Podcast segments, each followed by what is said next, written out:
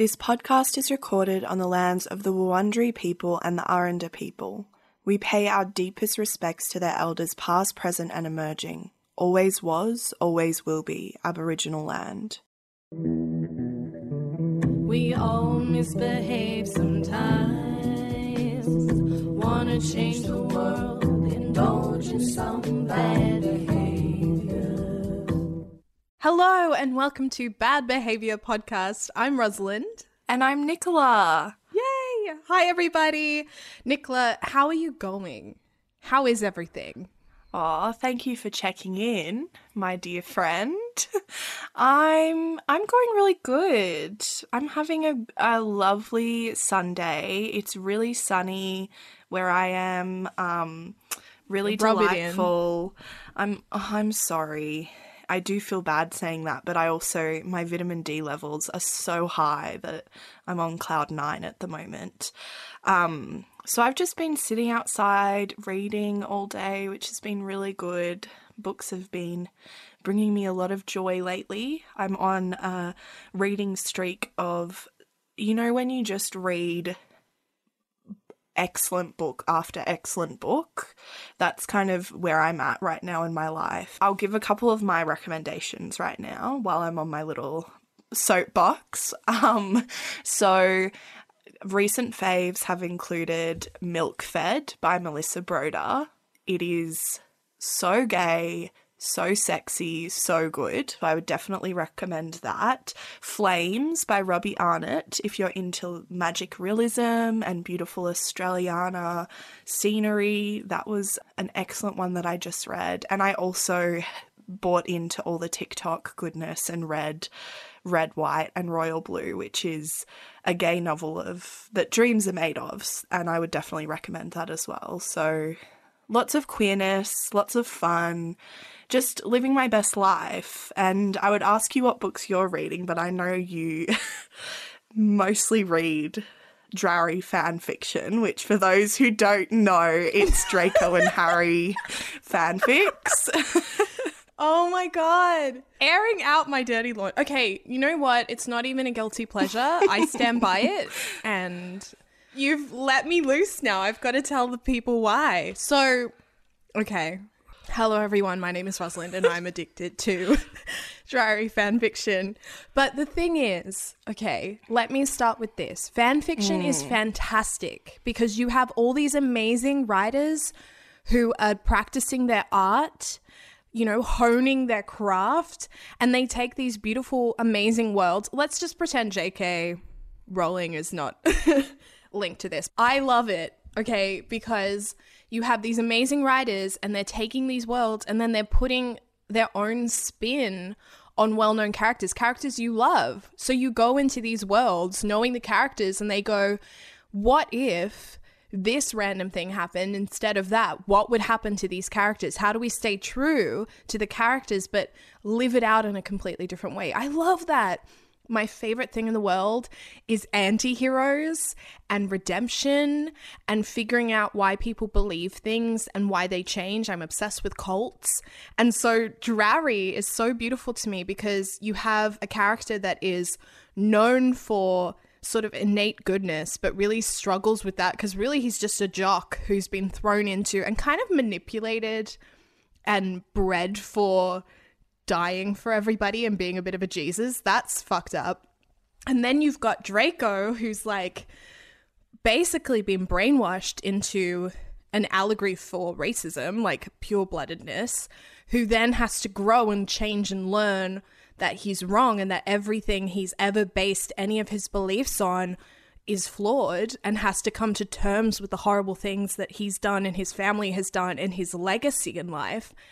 And then you see that interaction. That is fascinating to me. it's pulling at my smut meter for all like the enemies to lovers content. I don't think you should be ashamed of reading the amount of Drarry. I'm not ashamed, as evidenced by the fact we're putting this on the internet.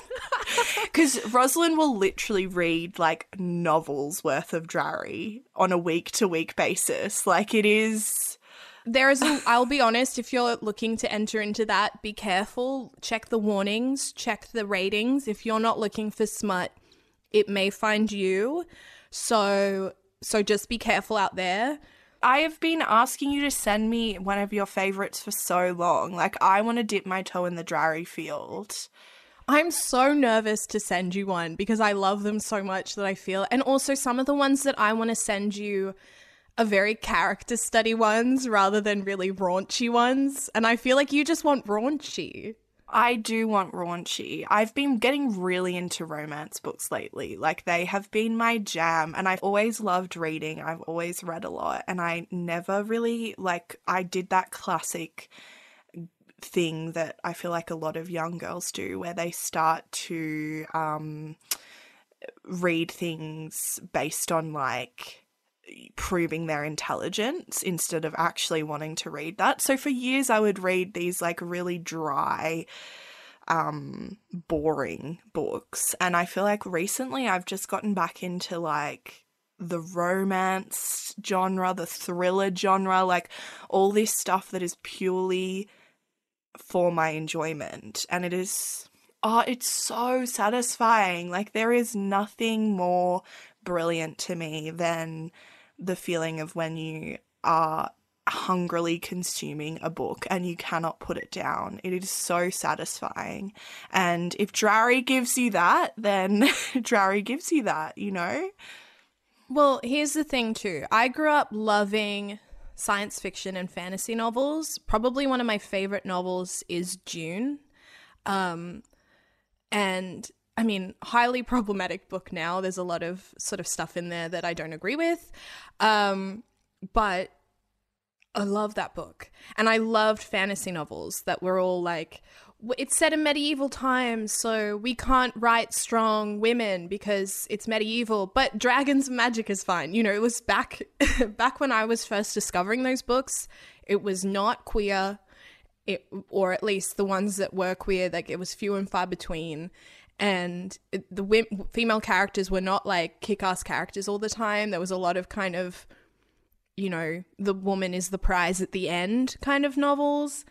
And so fan fiction is this amazing community of people who are exploring queer identities and putting it forward as you know the reason you're here is for the world and the characters their identity, their sexuality, that's that's almost a secondary thing that we're adding as as as cushioning or or as something to talk about or to explore, but it's not the turning point of the novel almost. It's it's like it's just an addition to it. And I love that because I got so frustrated growing up with not having books that I really related to. I wanted strong female characters and I wanted way more representation. and I wanted trans characters. I wanted queer characters of every, you know, color, creed, religion, everything.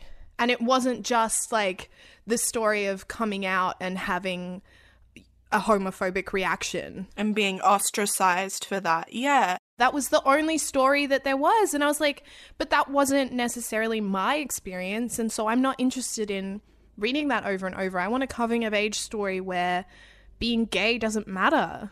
Can we have that? Oh, absolutely. I mean, queer queer literature and queer books like i mostly read books that have queer relationships in them and it is it is you know a point of power too to be able to like the the things that i'm consuming and and the characters that i'm reading about like they reflect me and they reflect my community as well. And like it's like it's taking it's taking up space in a way that's really powerful. So i completely agree with that. I think reading novels with really incredible queer characters is some of the best healing work that you can do as a queer person. It just feels so beautiful and satisfying. And it's getting better too. I really think that there's been so much like published recently.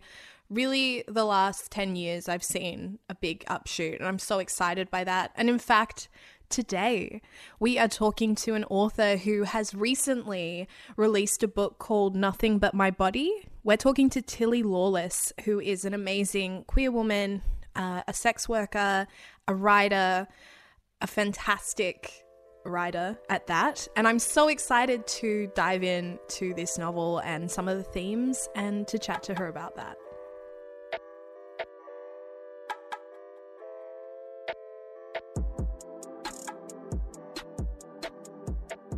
So, um, my name's Tilly Lawless, and I'm a full service sex worker. I've been doing sex work for over eight years now, mainly in Sydney, and I live in Sydney.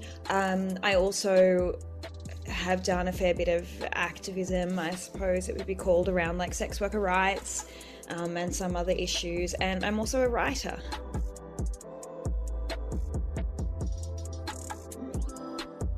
So, you wrote a book called Nothing But My Body, which is going to be released on August 3rd.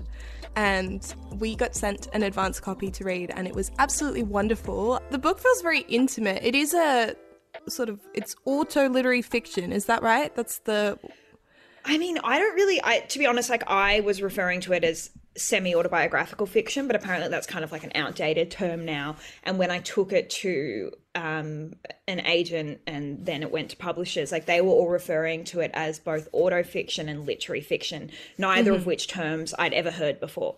Um, so I'm not, I'm not necessarily the best person to um, talk about that, but for yeah, it is. It is drawn upon my life, and a lot of it is based on my life. But for me, it's not. I mean, it's not nonfiction because not all of it's true, you know. And the things that are true are often um, put together in different timelines and um, collated in different ways, and like the characters are amalgamations of various people and not any one person. And so it isn't as much as it's drawn from reality. It's not a real story, you know. Yeah. Yeah.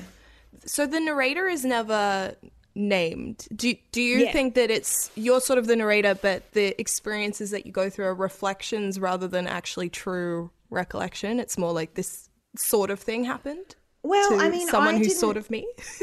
Well, I didn't I didn't name her because I felt I wanted the reader to be completely immersed in her thoughts and feel like they were her in that moment. And so the reason I didn't give a name was because I felt having a name would make you realize that it wasn't you weren't in your own mind, you know? Um and in not naming her, I realized maybe I made a mistake because the fact that I didn't name her means people assume it was me, you know? Yeah. Um, but for me, I never saw myself as the narrator. Like, she's some things she thinks are not things I think. Like, well, some points of um, uh, I don't, I don't know. Like, it, it, I was still setting myself inside like someone else's mind, but yeah. So I don't see myself as a narrator, but yeah, she was just mainly unnamed as sort of yeah a technical device that maybe hasn't quite worked. No, when you say because it makes it feel like you, I I definitely resonate with that. I feel like the fact that they didn't have a name meant I was a lot more immersed in it. I think it worked. Oh, amazing. Okay, great. Thank you. And then the only name we had was Maddie, which was her sex worker work name. Yeah, yeah, and work names are all just. I mean, obviously they're all fake anyway, so I didn't feel like that disrupted anything. Yeah. No, absolutely. Um, what were some of the themes that you were most excited to cover when you started writing? Were there a few things that you were like, I want this point to come across? Yeah, well, so when I set out writing it, what I intended to do was to show the fluctuations of mental health um, and the way in which I think often we look at mental health as something that's like linear like you're you're bad and then you're like your mental health is bad and then you're sort of like going through this progression of getting it better you know? Mm. Whereas in reality it's something that goes up and down and i also don't think I think sometimes we need to stop striving. Like, I know for a long time I looked at my mental health as something that needed to be fixed. And it was like a really important learning curve for me to be like, this isn't something that I complete, can completely fix. Like, it's only something that I can learn to like live with and also like take the good when it comes and realize that when the bad comes, it won't be forever. Um, so that was what I was intending in writing it was just, and also to show the way in which like when things are happening around you, um, it impacts like the way in which you think and like the pace of your thoughts and stuff. So that was the overall intent. And then another thing that was really important to me was I wanted to deal with sex work in a way that didn't make sex work the um complete focus of the book. Um like I wanted sex work to be the backdrop of the book in the same way that like Sydney is the backdrop of the book or like Berlin or like the other locations. Like I wanted it to be part of the atmosphere but not be the obsession because I think so much of you know media that um, deals with sex work, it's like very othering, and it was also just like obsessed with the kind of like facts around sex work, and like I wanted to show that you could use sex work as one layer of something, but um, still encompass like many other things. If that makes sense. Yeah, absolutely. Yeah. I feel like that's um, something that I really resonate with when I read uh, books that do that with queerness or being Yes. gay. They're like, this is Yeah. just one facet rather than your entire character, which Fully. unfortunately a lot of media does. So it makes total sense that they would do the same for sex work. Yeah, it always has to be the problem topic. I'm Yeah. like, I don't want it to be the problem topic. Like it just is, you know. It just is. Yeah, absolutely. No, I love that. The book touches on on friendship and long distance connections during COVID. Um, People have obviously been very isolated throughout this pandemic. Now, yeah, again, Melbourne's yeah. back in lockdown, so Sydney. Um, how did that affect you through your writing process? Just that isolation. Oh, definitely the um I mean, I love my friends anyway. Like I've always I'm always pretty open about how um important friendships are to me and I'm not like shy about like expressing my feelings for my friends. Um but definitely I missed so many friends so acutely in lockdown that that really uh bled into the writing that I was doing um, which is why I like finish like at the end, like I say something like this is a love letter to friendship. Because to me, at the this whole like the whole experience of writing the book and like thinking about like processing my feelings about things through the character that I was writing. Um, what I ultimately came down to at the end of it was that just like I love my friends and I'm so grateful for them. And like that probably sounds like pretty like naff or trite or something, but like um, yeah, ultimately, like I think one of the few things we have in this world is connection, and I've been really lucky to connect with a lot of people in like the form of friendships. So, yeah, definitely being being alone and missing them influenced influenced it a lot. Absolutely. Yeah, it's been um it's been interesting, hasn't it, with COVID? It's like all of these connections you have. The this everyone talks about sort of the economic problems of COVID and then you you realize that the social problems are so hard to navigate individually. Like people who Totally, haven't and, seen like- their families, friends. It's yeah. Yeah. And I think also like I think in the lockdown last year, a lot of us became hyper aware of, you know, because obviously digital and online spaces are important, but I think a lot of us became really aware of the importance of physical spaces and how online spaces can't actually replicate that and never will. And um that especially I think in queer spaces that became really pertinent to me and a lot of like queer friends.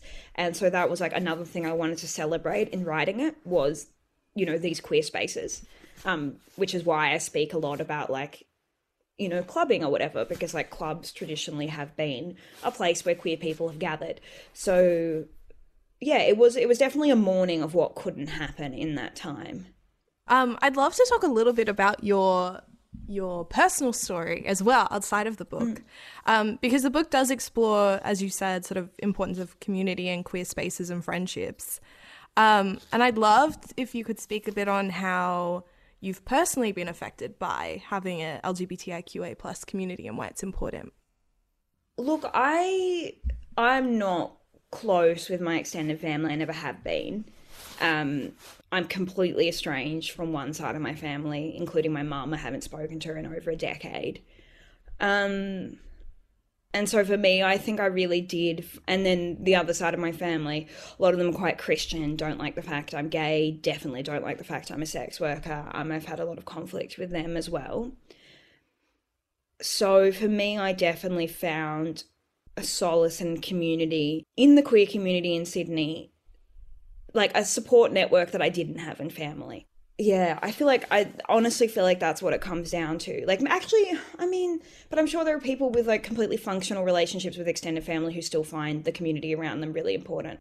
I think also it's been because I didn't have that connection to my extended family, um, a lot of you know, in having an extended family that you're close to, people often have a lot of really important um, intergenerational relationships. And I didn't really have that. And I found the straight community doesn't really socialize so intergenerationally. You know what I mean? Like my straight friends tend to mix more with people their own age. And I think the thing I really liked about the queer community was the fact that I was mixing with a lot of people who were older than me.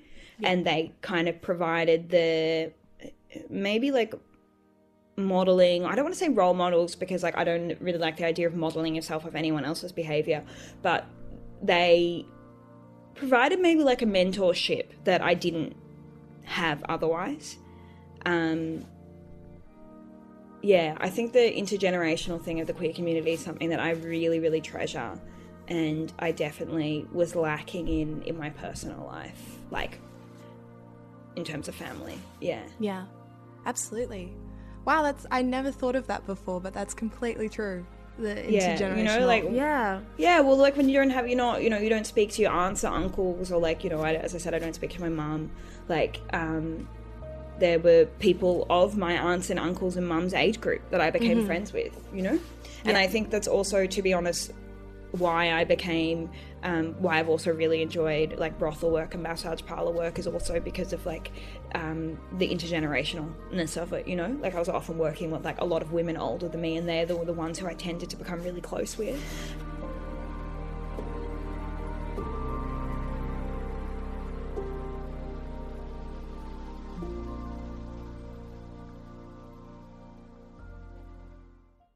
Loved the answer that Tilly gave me when I asked her about the LGBTIQA plus community and how it affected her. I hadn't ever thought about multi generational friendships and um, how important that is for people. And it was just a really beautiful answer, I think, and framed it really well for me. I think that the LGBT plus community is a phrase that we throw around a lot and we go, how important is it to have that community behind you? And yet that's such a personal question. And it means something completely different to every person that you throw it to. And there's this assumption that every queer person has one, and an assumption that every queer person has one that is tolerant and accepting and open and warm and loving. And that's not necessarily true for every person on this planet who identifies as queer. Absolutely not. Uh, but it, it's got me reflecting on my own journey to self acceptance and, you know, being a young person who was queer growing up and, and what it was like to discover those communities and those pockets of, of people and how important the LGBT community was for me personally. So I was thinking about that and reflecting on my youth. yeah, I wanted to know if you have any stories like that of of times when it was you know, really impactful to have like what LGBT community means to you basically. Mm, that's such a big question. I really love that question too because I think it's it's um you know, one of my favorite things to talk about is reflecting on friendship and the the different friends that you have and like the ways that you've been able to to have relationships with different people. And um I think for me a lot of my uh, really close friends are queer and it's that community has come quite naturally. Like I don't in my you know, I have a couple of memories of being in spaces where I haven't felt super welcome in my queer identity, of course, but there's for the most part it's um I, I think for me it truly kind of blossomed when I moved over to New York City for college. Like that I just remember there being so many queer people, so many non-binary people, so many trans people. Everyone was like kind of coming into themselves, being away from like the places that they grew up in, and um, everyone was super keen to connect and make friends as well. So it was just like this really supercharged type of experience where people were open and of course there was like lots of drugs and alcohol too which always helps when you're making f- friends and you're young and nervous so yeah i think you know, where I sit now, like, I'm so grateful for all my queer friends. And I mean, you're a big part of that. Like, can we just mention that for, for Roz and I, like, we went to, I mean, I'm sure people are sick of hearing our origin story at this point, but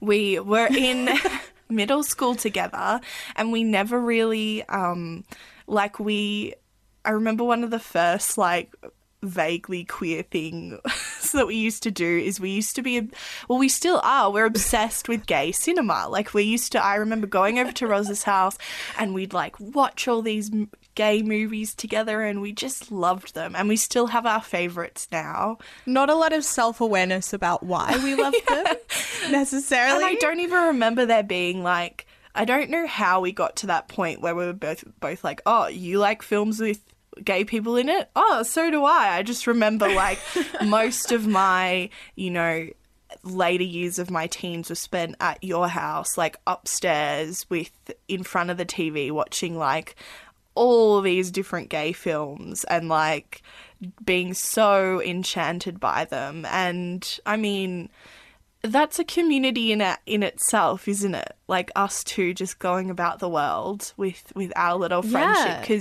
You are such a huge part of my journey as a queer woman. It's so interchangeable to me. I can't separate the two of them, you know?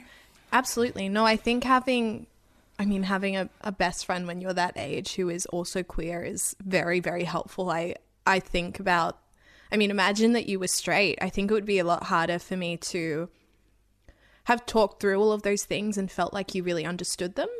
Even if you had been empathetic and open, it's it's different when you um you feel that, that you're experiencing the same thing. But it's interesting because I I think you were the one of the people who I mean, you were my queer community for a long time and I felt very disconnected from the idea of an LGBT community right up through uni, I think. I, obviously I had friends who were queer, but I didn't feel like it was you know this sort of little queer community I was a part of that I was connected to and that I felt super accepted in. I very much felt like a lot of my friends at, at university were straight and I didn't feel like I was.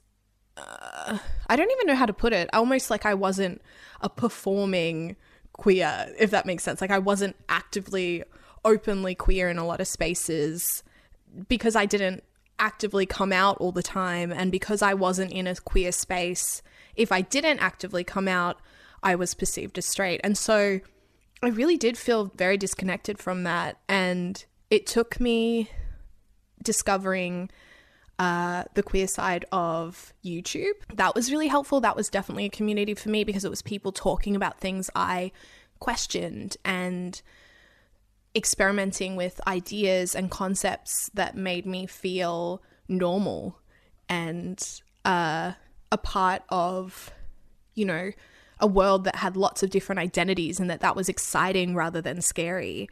Um, and more recently, and I will mention it again, and I know you'll laugh, Nikki, but TikTok is really great for that too.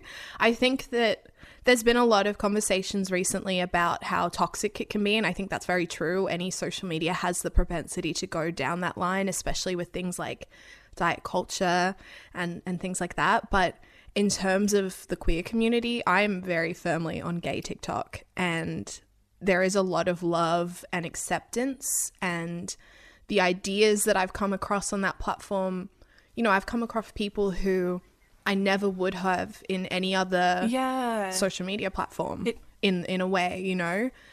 Um, it's so accessible. that's been really wonderful. I think the idea of queerness online is so interesting. Like I I didn't I don't think I've ever um my relationship with a lot of online platforms is like super fraught and I you know don't feel very um I don't feel super excited about um existing in those spaces very often. Like it's very rare that I would go on to Instagram or TikTok and be like, "Yes, this is this is what I need right now," you know? Like it's more like a mindless thing that I do.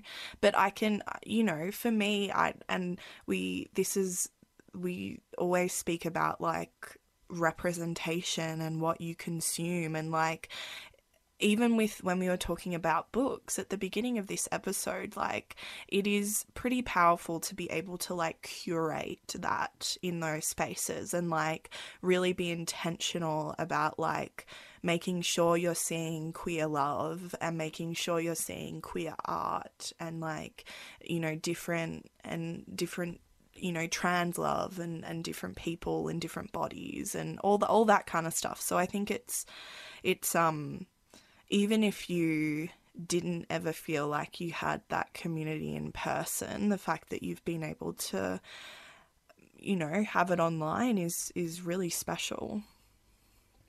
Yeah, and I think that's a really good point when you think about people who, uh, you know, queer people who are not in safe spaces. So if they are living in countries where it is illegal or uh, they are living in a conservative family or you know a religious family where it's not acceptable um, if they're living somewhere where they have a threat of violence of you know gay conversion which we've talked about on this podcast before many many different things um, or even just a, a situation where they have no sort of queer people around them at all. And so it's just isolated, even if they're being accepted by their family. Isolation in that way can be extremely difficult um, and very lonely and very hard to come to terms with. And so being online and having online spaces.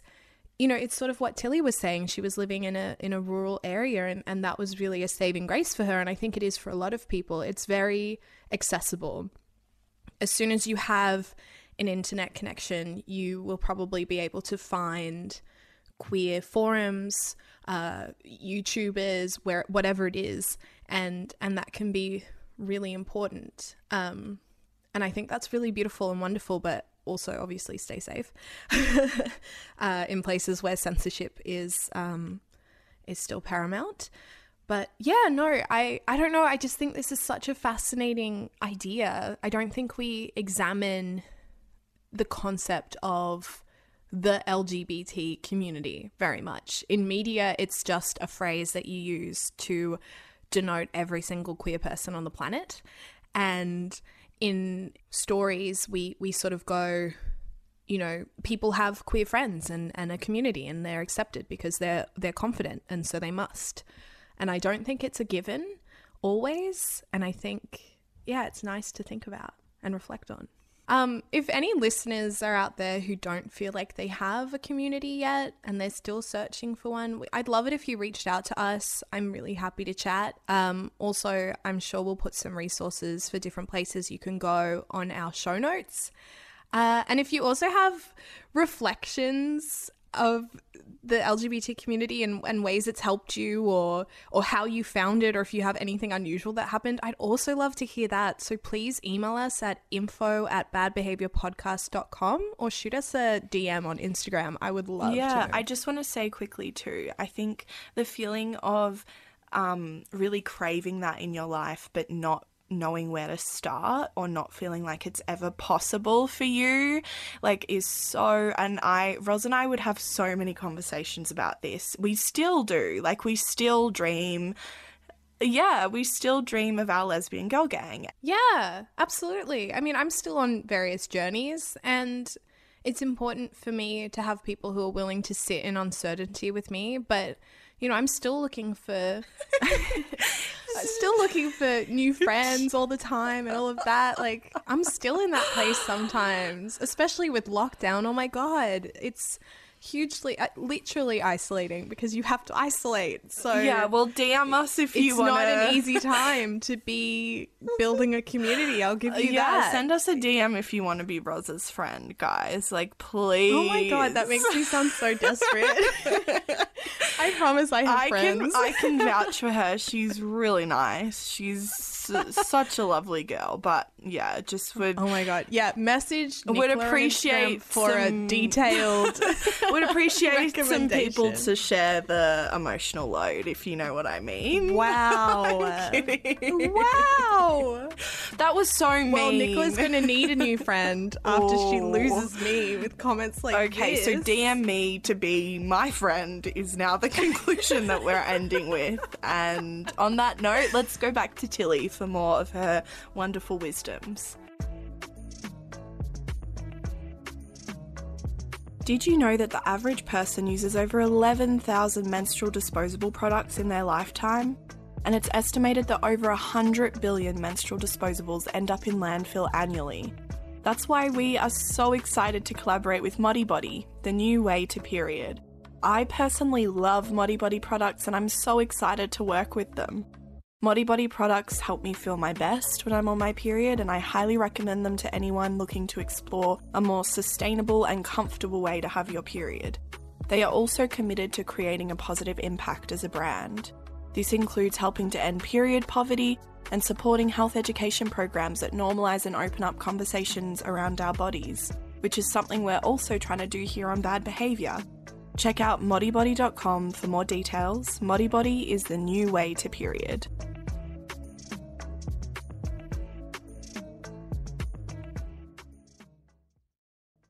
We've talked before on this podcast about growing up queer in kind of conservative areas. Um, Both my co-hosts and I did. Mm. Oh, where are um, you would from? you? Uh, we're from Geelong, but it, Oh, at yeah, the yeah. time it was was a little bit more um, conservative than it is now. Yeah, totally. Uh, certainly. So yeah, I'd love if you could speak on what it's like growing up queer in sort of a rural area. I mean, same as the area you're from, my Bellingen now is like so much more accepting of that stuff. But when I grew up in Bellingen and I went to school in Coffs, and Coffs definitely is at the time was hugely homophobic and still is fairly homophobic. There was one lesbian in the whole town. You know what I mean? Like it was like everyone knew who that woman was. The lesbian. Yeah, the lesbian, this like middle aged, like butch lesbian. Yeah. And that was her yeah, that was the lesbian, yeah. Capital L. yeah fully and um it was just so isolating you know like i also lived 15 k's out of town on a property and there was no public transport you know it wasn't like we had trains or like buses there was the one school bus that only went on school days you know um so i was also isolated not just in terms of being queer, but just isolated from other people my age. You know, like if I wanted to hang out with someone, I had to walk three Ks to a friend's house. And so for me, the internet very much became my refuge at that age. Like I was, you know, on Tumblr and DeviantArt and PostSecret Forum and always on Omegle and basically like um a lot of my early sexual experiences were online, you know, like the first time I had any sexual experience really was like um having cyber online as like a 12 year old so and it was actually i was role it was on a horse role play forum so i was role playing as a horse but i was a gay male horse and this other girl who was 16 was also role playing as a gay male horse and we had gay male anal sex as horses and that was my first kind of properly sexual experience. So like I don't know, for me, um yeah, for me my I, I guess I kind it. of you know, speaking about the importance of like physical and online spaces, like for me obviously online spaces were so vital as a teenager because it was all I had in terms of queer community. And then getting to Sydney, I finally had these physical spaces. And I that's why I don't want to I don't want to like say that like I will I mean I personally prefer physical spaces. Like you know I don't use online queer spaces so much now that I do have physical ones. Um but in the absence of physical ones those online ones are just like I mean I, in some ways I'm I have a relationship with the internet that I feel like a lot of my friends who grew up in city areas don't have. Well especially like straight friends who grew up in like metropolitan areas don't have because like they did they could just go hang out with friends. And so i do like that i was immersed in kind of like a little bit of like an underside of internet culture before the internet kind of got ruined by um you know corporations and censorship which is like currently happening you know like i was i was like in all those places where they said teenagers shouldn't go because they'd be talking to older people you know and I really value those experiences. How did you first get into or discover sex work? What drew you to to it? Um, so I moved to Sydney when I was 19 and was going to uni and was on, you know, like I was living out of home, so I was on whatever you call it. What's it called? Austudy, um, you know, Centrelink for students. Um, but it was only just enough to cover my rent. I got by the first year by like a little bit of babysitting, cash in hand, and like working in a bar, cash in hand. And then um, I was like, you know, I need something that's more financially lucrative. And so I was like, sex work or drug dealing, because they were the two things that, you know, kind of stereotypically came to mind as things that are meant to be financially lucrative. And I was like, oh, I don't think I'll be a good drug dealer. I'm not very discreet. So I spoke to a friend of mine and was like, I've been thinking of starting sex work. And she was like, me too. Um, except I probably called it prostitution then. I can't remember. Um, and then we just Googled it and we started an escort agency together when I was 20. Yeah.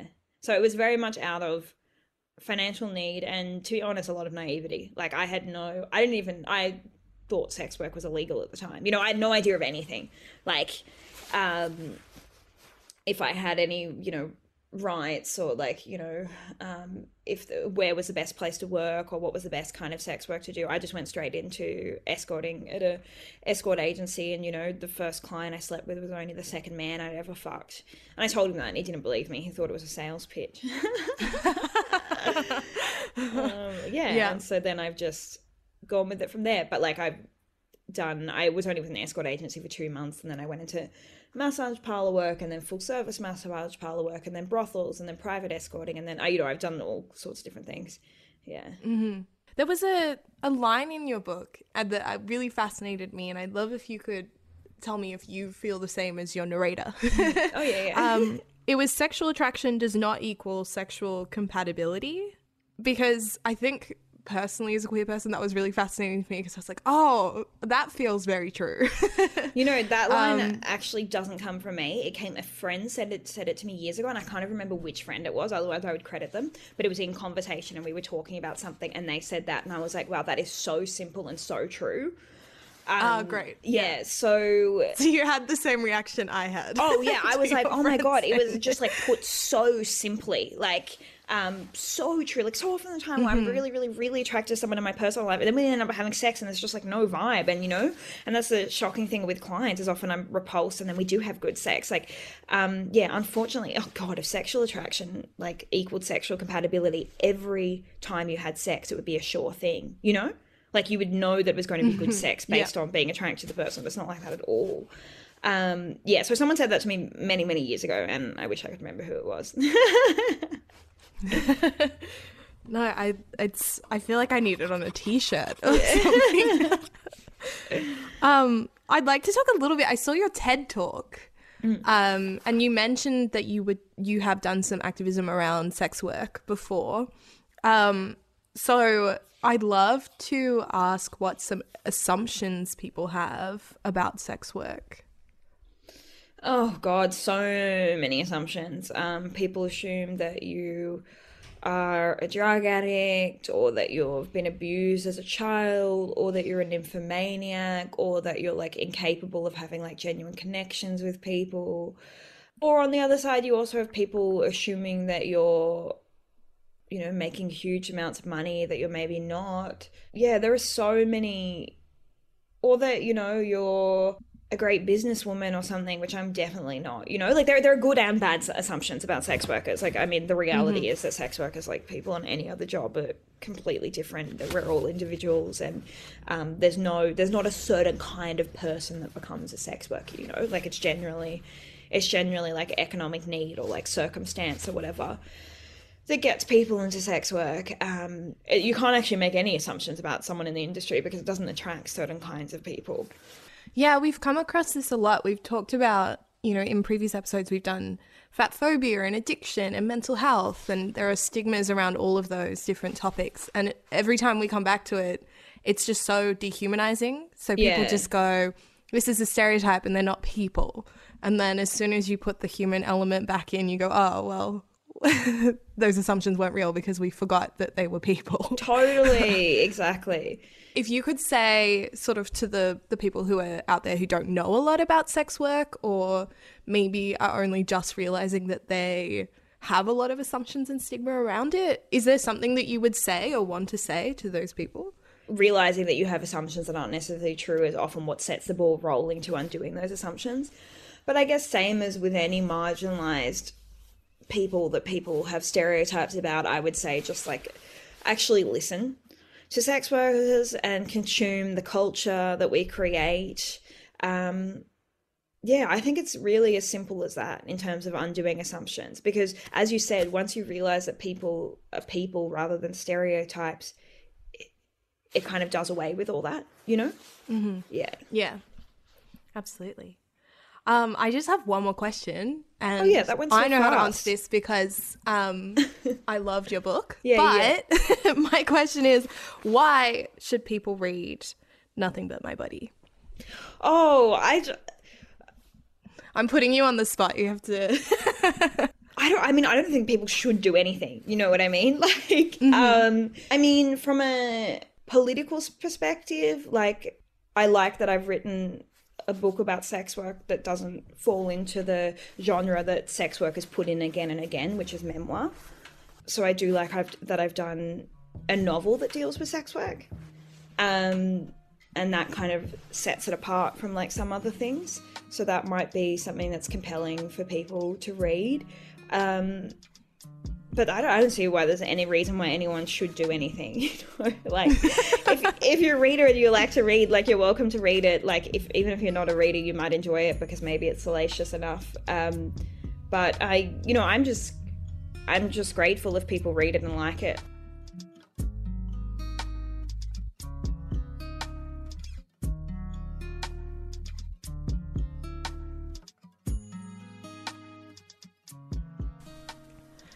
Thank you so much for joining us on this episode of Bad Behavior. It was fantastic to have you. Thank you so much. Really appreciate you guys being here. And also wanted to let you all know that we got nominated for a Frankie Good Stuff Award. Yay! So, which is so Oh exciting. I have adored Frankie my whole life. So, this is a dream come true.